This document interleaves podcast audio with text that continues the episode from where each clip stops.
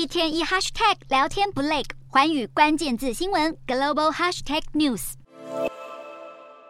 拉下红色布条，热烈鼓掌。中国上海闵行区国防动员办公室正式挂牌，响应中国二十大提出完善国防动员体制。除了魔都上海之外，现在中国各个省市都先后成立国防动员办公室，以加强国防动员和后备力量建设。身为首都的北京，当然也没有缺席。早在去年十二月，政治中心北京就已经挂牌成立办公室。离台湾最近的福建省，也是在去年十二月的首批挂牌名单内。短短两个月，福建省的九个社区市、八十三个县都成立国防动员办公室。除此之外，中国海军也动起来，发布募兵宣传片，大秀中国引以为傲的两艘航母“辽宁号”“山东号”。以及最新造的福建号都入境。福建号是中国第一艘采用先进电磁弹射系统的航空母舰，也是第一艘接受全舰冲击试验的航舰。海试项目也会包含抗冲击测试等等。而且福建号的大小仅次于美国超级航空母舰，更是超过英法俄印等国的航舰规模。只是今年哪时会进行海试，各方都还在猜测。除了福建号引发关注外，中国海军的宣传片也带到一架轮廓模糊的飞机，疑似是中国。自制的轻转旋翼机，又被称作中国版的鱼鹰，运输功能被相当看重。不过，也有专家认为，飞机轮廓更像是逆中战斗机。为了呼应宣传片剧情，出现战斗机的画面可能比较符合主题。无论如何，中国解放军已整装待发，或将让印太局势再次滚烫。